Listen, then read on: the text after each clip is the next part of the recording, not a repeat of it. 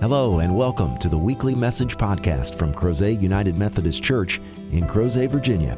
We invite you to join us in person any Sunday for our contemporary service at 9:30 a.m. or for a more traditional service at 11 a.m. Please visit us online at www.crozetunitedmethodist.org for further information. We hope you enjoy this week's message from Crozet UMC. Series that's going to carry us through this month of September, and that is why Methodism is worth saving. And some of you might be saying, I didn't know it was under threat or that there was a problem. But unfortunately, ever since the called General Conference in February of 2019, it has certainly been a possibility that Methodism, or United Methodism specifically, might not exist in the same way whenever there is another General Conference. Of course, the pandemic has made that very difficult, and as of right now, we don't know when the next General Conference will be. But what happened at the called General Conference, where we were trying to discern what would be inclusion and what would be excluded from our denomination, meant that in the years afterwards, actually, that a lot of people have been trying to discern how can we amicably separate? And what might that look like? Now, for some of us, that's an unfathomable thing because we are United Methodists. How could we possibly separate?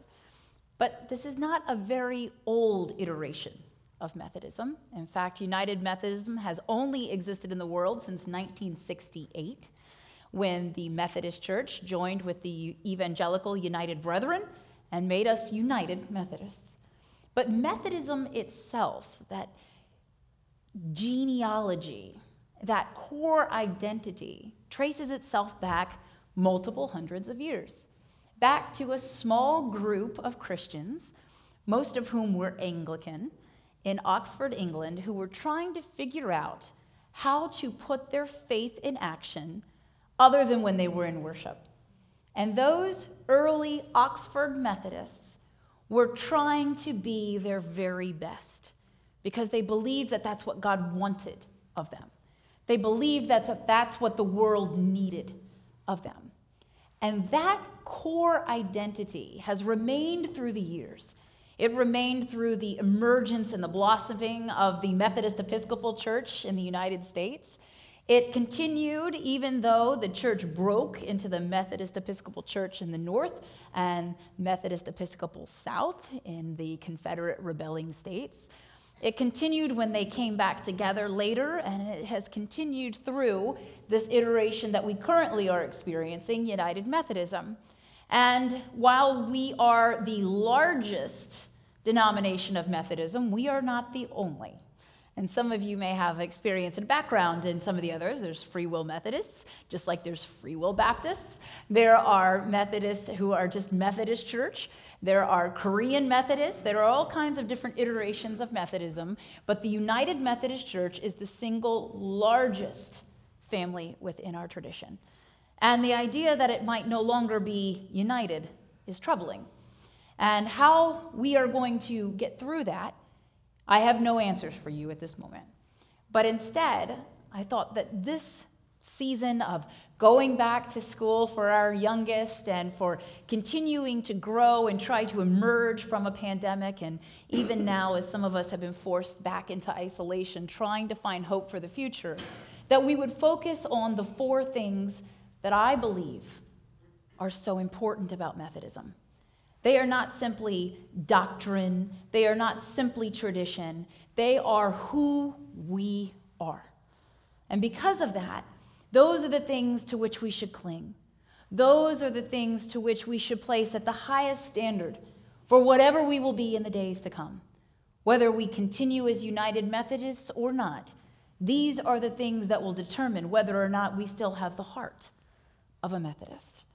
And so we begin today with our unparalleled understanding of grace. All Christians have some understanding of grace. There's no doubt about that. But how they understand it, both as individual disciples and as denominations, is vastly different. Our Roman Catholic siblings in faith believe that the church itself is an arbiter and the means by which we experience grace. And our Baptist siblings in faith tend to have an idea that it's kind of a one and done, right? Once saved, always saved. Not so in Methodism. in Methodism, from the very beginning, we understood that grace was a lifelong experience. It's not something that happens on a specific day, it is something that happens in our hearts every day when we are diligent about our faith. It is the belief that it comes forth as a relationship, as embracing God as God has already been inviting us in. And in the Methodist Church, we describe this grace, this one single grace, in three movements. And for those of you that are having flashbacks to confirmation, I apologize, but here we go. And the first is that I want you to think about grace as a movement. And for those of you that are music aficionados or those of you who just have that gift for music, God love you, I do not, but maybe this will resonate even more with you, is the idea that grace comes to us almost like the movement of music or song. There's kind of a prelude, there's that opening of it, where all of a sudden you begin to have your senses filled with what is to come, and it builds you up and gives you anticipation so that you want to continue the lyrical journey. And that is prevenient grace in the Methodist Church. That is the grace that comes before. And as our choir sang in that most famous of Methodist hymns, of Christian hymns, if we're honest, is that grace found us. We were lost and we were found. That God came to us to find us, hence the parable of the lost sheep. And in that, in that first experience, what we are describing is that it is not us.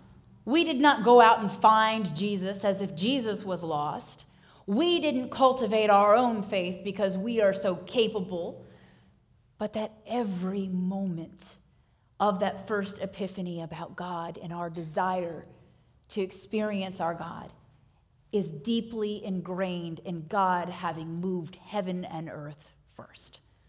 That same heaven and earth that God created, as described in the creation stories of the book of Genesis, that all of this was God pouring out God's self, giving of God's self in love and care, and time and time again, forgiveness. So that when we finally had that moment where we were willing to even consider that God is really real, God was already there. And God had been moving toward us long before we ever realized that we needed to embrace God. We do not serve a God that is distant and hidden. We serve and love a God who is right here with us. And that's important. That's our starting place. And then what happens? That next, that crescendo, that climax of the musical passage would be justifying grace. To justify is to be able to stand tall, to have yourself cleansed of not only your sins that you have committed and the guilt that comes alongside that when you recognize the ramifications of enacting your will versus God's, but also the eternal consequences of sin, which would be death. But God, who loves us and cares for us and forgives us, has even liberated us from that, so that on the day of resurrection we can stand tall before our Lord, knowing that is that same Lord that has enabled us to do this. We have moments in our lives where we can experience that justification. Those are typically high points in our religious expression. They are times when our spirituality just seems to not only fill our vessels, but fill the space around us.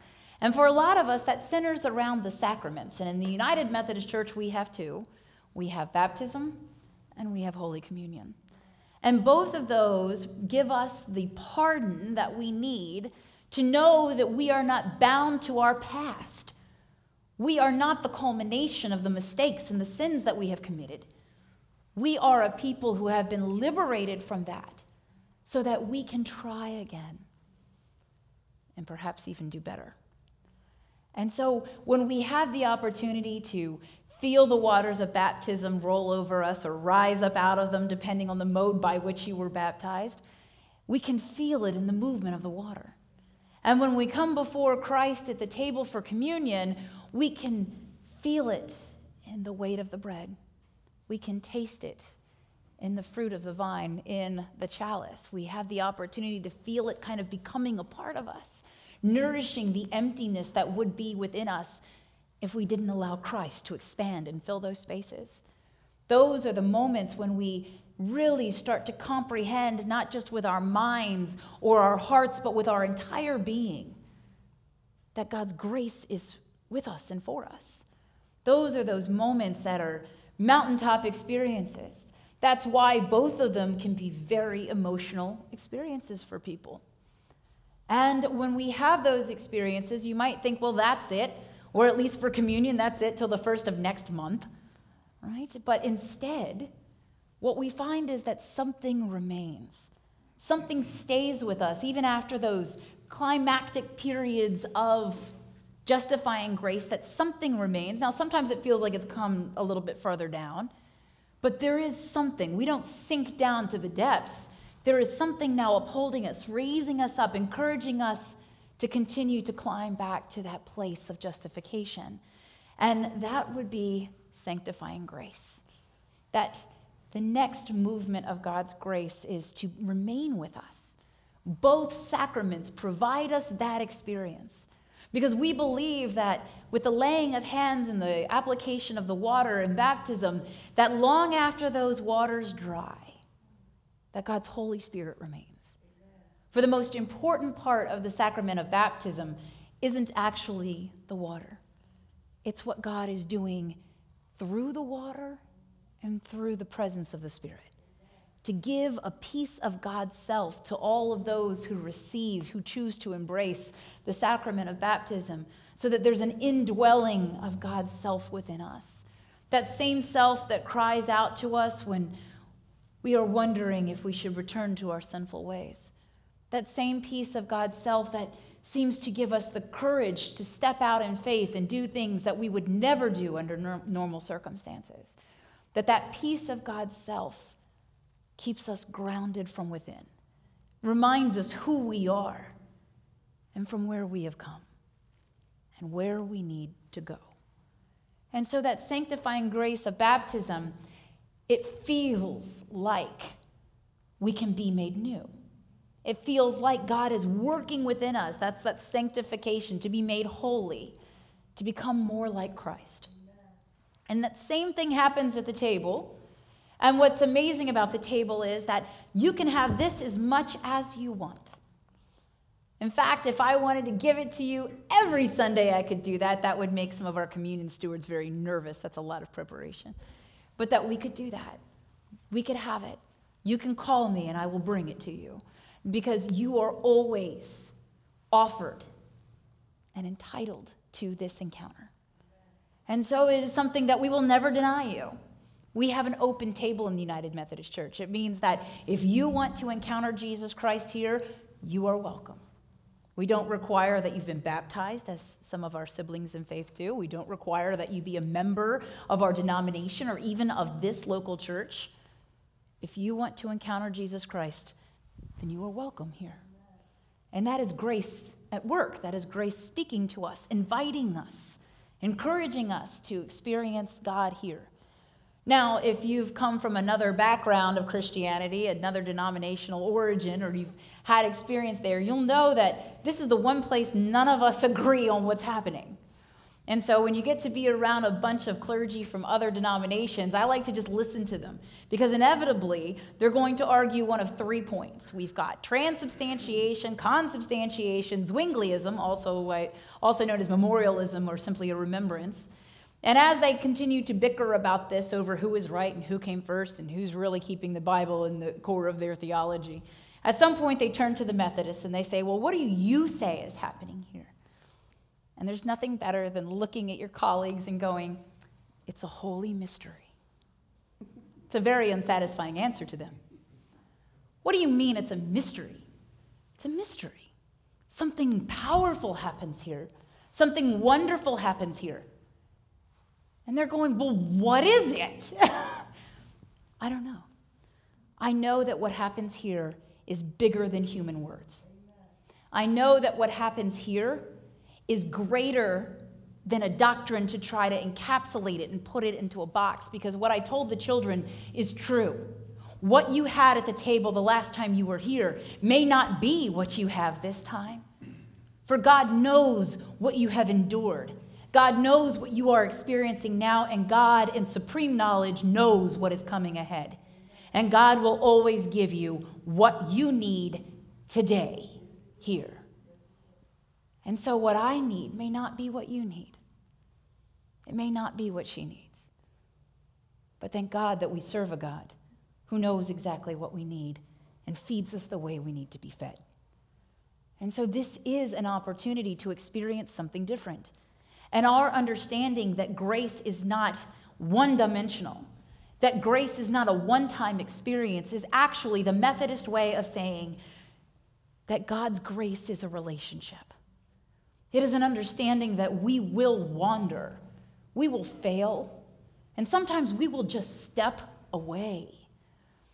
And if you've ever had that experience with an earthly relationship, then you know the fear and the trepidation about trying to come back. You know that if you haven't been tending to a relationship and the other person is hurt or upset, that you have to confront that, that you're going to have to come back and deal with their pain and their suffering. And sometimes that alone keeps us from coming back, even though we yearn to do it. And Jesus recognized that in earthly relationships. And that our experience here in this plane, in this realm of earth, might keep us from coming back to God when we wander. And so he told a story. He gave us a story to remind us that just because we have had a bad experience coming back to another person does not mean that that is how God welcomes us home. Jesus told a story about the prodigal son, a human being like most of us who thought that perhaps he could make his own way. Just maybe now, after he had grown into adulthood, that he knew what was best for him and he was going to live life his way. And so he left his father's house and he went out into the world and he tried to do it his way. And it didn't work. The more and more he pushed for his independence and his separation from his divine parent, the more and more he suffered. And finally, he recognized how low he had sunk, and he wanted to come home. And the story that Jesus tells spends a little bit of time talking about the wrestling and the preparation that that child went through. And how he was going to preemptively say to his father when he arrived back at his father's home, I know that I was wrong, and you don't have to welcome me back. And you don't have to receive me as I left. I left as one of your children, but I will come back as a servant. I understand that you don't have to welcome me home at all. And the father in the story, like our divine parent in heaven, didn't just welcome him back at the same status that he left, but through a celebratory party that he had come home. And that is the God that we experience. If it has been decades since you had communion, it is the same hospitality as the last time you were here. And if you are wondering whether or not God can forgive you, because sometimes we can't even forgive ourselves, yes. Perhaps it is only because God forgives us that we are even willing to consider that we can start to forgive ourselves. And so God's grace is helping to perfect us by God's love. God's grace is an encounter with divine love, divine care, and forgiveness. And because of those things that we need so desperately, whether we want to accept that or not, because of those things, our spirits seem to yearn for these moments it's like there's something within us that recognizes that something is going to happen here, and we're not even sure what it is, and we probably couldn't articulate it even if we tried.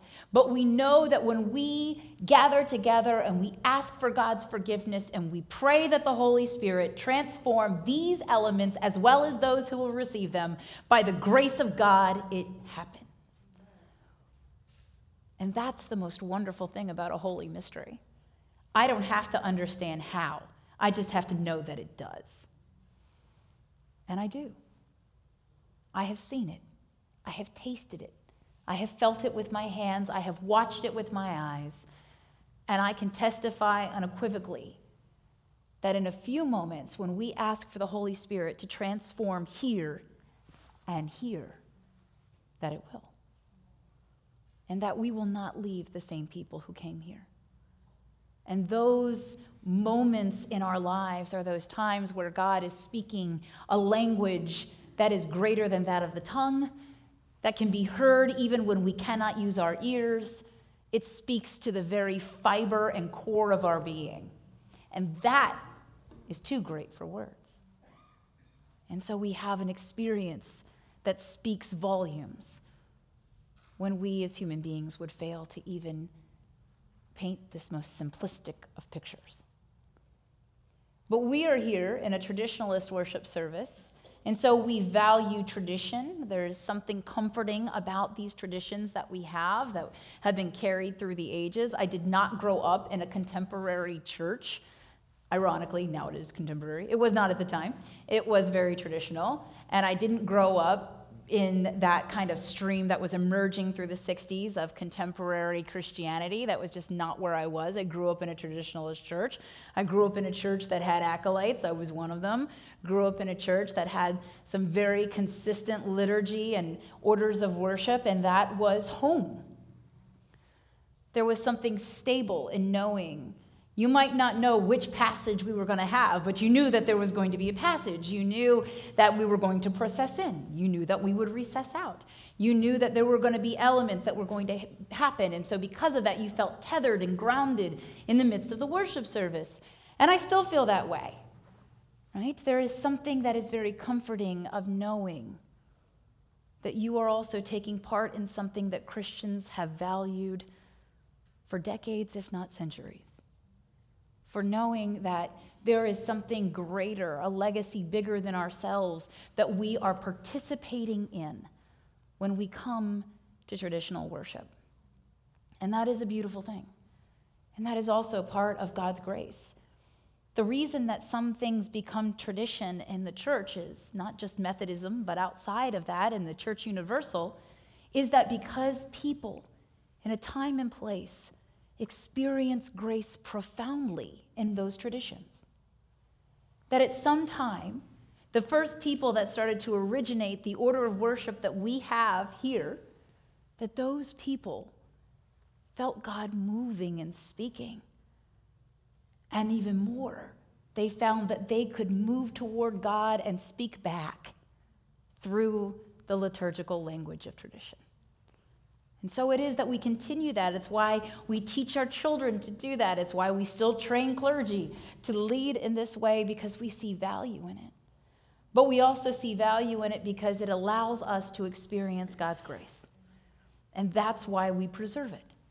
If it doesn't allow us to experience God's grace or share that grace with the world, then it is not a righteous thing. And in the Methodist Church, we believe that grace is such a core part of our identity that we have only three simple rules. And for those of you that have a different background, that's probably very refreshing because there are a lot of denominations that have many, many, many, many rules. But we have three. Now, I wish we had two because Jesus took 613 commandments and willed it down to two, right? Love God with all that you are and love your neighbor as yourself. I wish we only had two rules, but we are Trinitarian Christians, so here we go with three. And the first rule is actually really poignant. The first rule of being a Methodist is to do no harm. Do no harm by avoiding evil. that is precisely what the law was intended to do. Those 613 commandments in the first five books of the Bible were meant to help people do no harm and to help them to recognize what was going to cause evil, and evil is producing pain and suffering in the lives of others and in the world. And so, if they knew the law, then they would be on guard and on lookout for those things that were going to hurt people. If you steal your neighbor's donkey, you are going to hurt your neighbor. If you spread gossip about your neighbor, you are going to hurt your neighbor. And so, if you knew that there was a prohibition against that, then you wouldn't do it. And Paul actually says that in the scripture. that the law speaks to those who are under the law, so that every mouth may be silenced and the whole world may be accountable to God. That through the law comes the knowledge of sin. That if you know the law, then you know that people sin, because it tells you how to be reconciled after you have sinned. If I have stolen my neighbor's donkey, then how do I fix it? What do I do? And the law told them exactly what to do. But it wasn't enough. The law is not enough. You can't just spend your whole life just trying not to do harm. It's not enough. And so, our second rule is right in line with the ministry and the spirit of Jesus do all the good that you can. If you have focused on trying not to hurt others, God love you, but there is still work to do. And that is why Methodism, through the ages and through every iteration, including the United Methodists, have striven in order to make sure that we are doing things that are selfless for the good of others. Our missions and our ministries to feed the hungry, to give the thirsty something to drink, to welcome the stranger, to clothe the naked, to visit the sick and the imprisoned. These are things we do because God has called us to do good things. And so our second rule is in tangent with the first. And the third is the means by which we can even continue the first two. The third rule is to attend upon the ordinances of God. That's very John Wesleyan, the way that's framed. So let me paraphrase it. It is to stay in love with God by doing the things that God has given us. And some of those things you're already doing. And most of them invite us to use who we are as individual personalities to engage with God's grace. Some of them are very communal. And for those of you who are extroverted, you gravitate toward them. But some of them are truly places where those who desire a little bit more quiet contemplation and perhaps a little bit more alone quality time with God truly connect with God's grace. And the challenge for us is to learn to try all of them. Corporate worship, where we gather together as the body of Christ. Searching the scriptures together in community, either in Bible studies or small groups, where we have to learn to live together. What a brilliant God to call us to figure out how to live in community now, in small groups of community when the ultimate end of all existence will be eternal community in the kingdom to come. So we are practicing. We are learning to set aside those sinful inclinations of ourselves so that we can fully embrace what it is to be in right relationship, not just with God, but with one another. And so those means of grace also include our personal prayer lives as well as our corporate prayer lives. It includes teaching people to pray for and with each other. It includes encouraging people to recognize that prayer is not just a hallmark offering. Prayer is a transcendent connection. And if you've ever had someone pray for you and you weren't right next to that person, maybe you felt it. I have had that experience where I knew that at a given time people were praying for me, and I felt it. And others have said the same thing.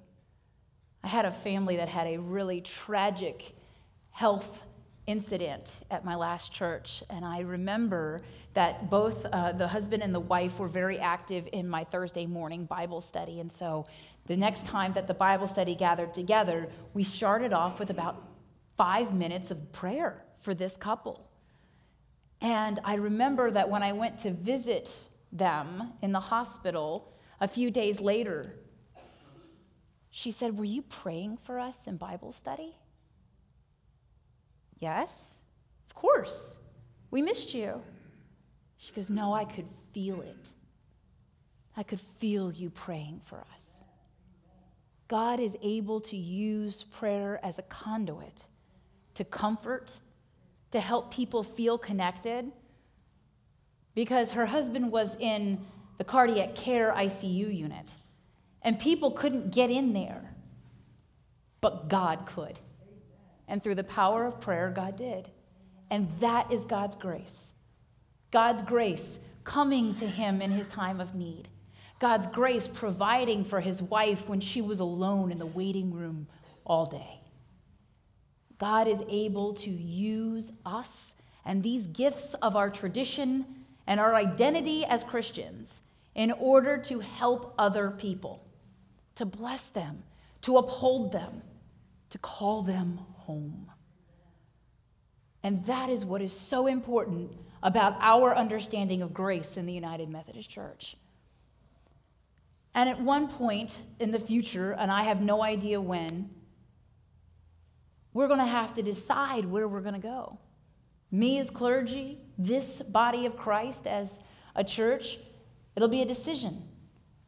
And if the church has to make a decision, I hope that all of us will use our understanding of grace as the core of our identity to be the metric by which we judge.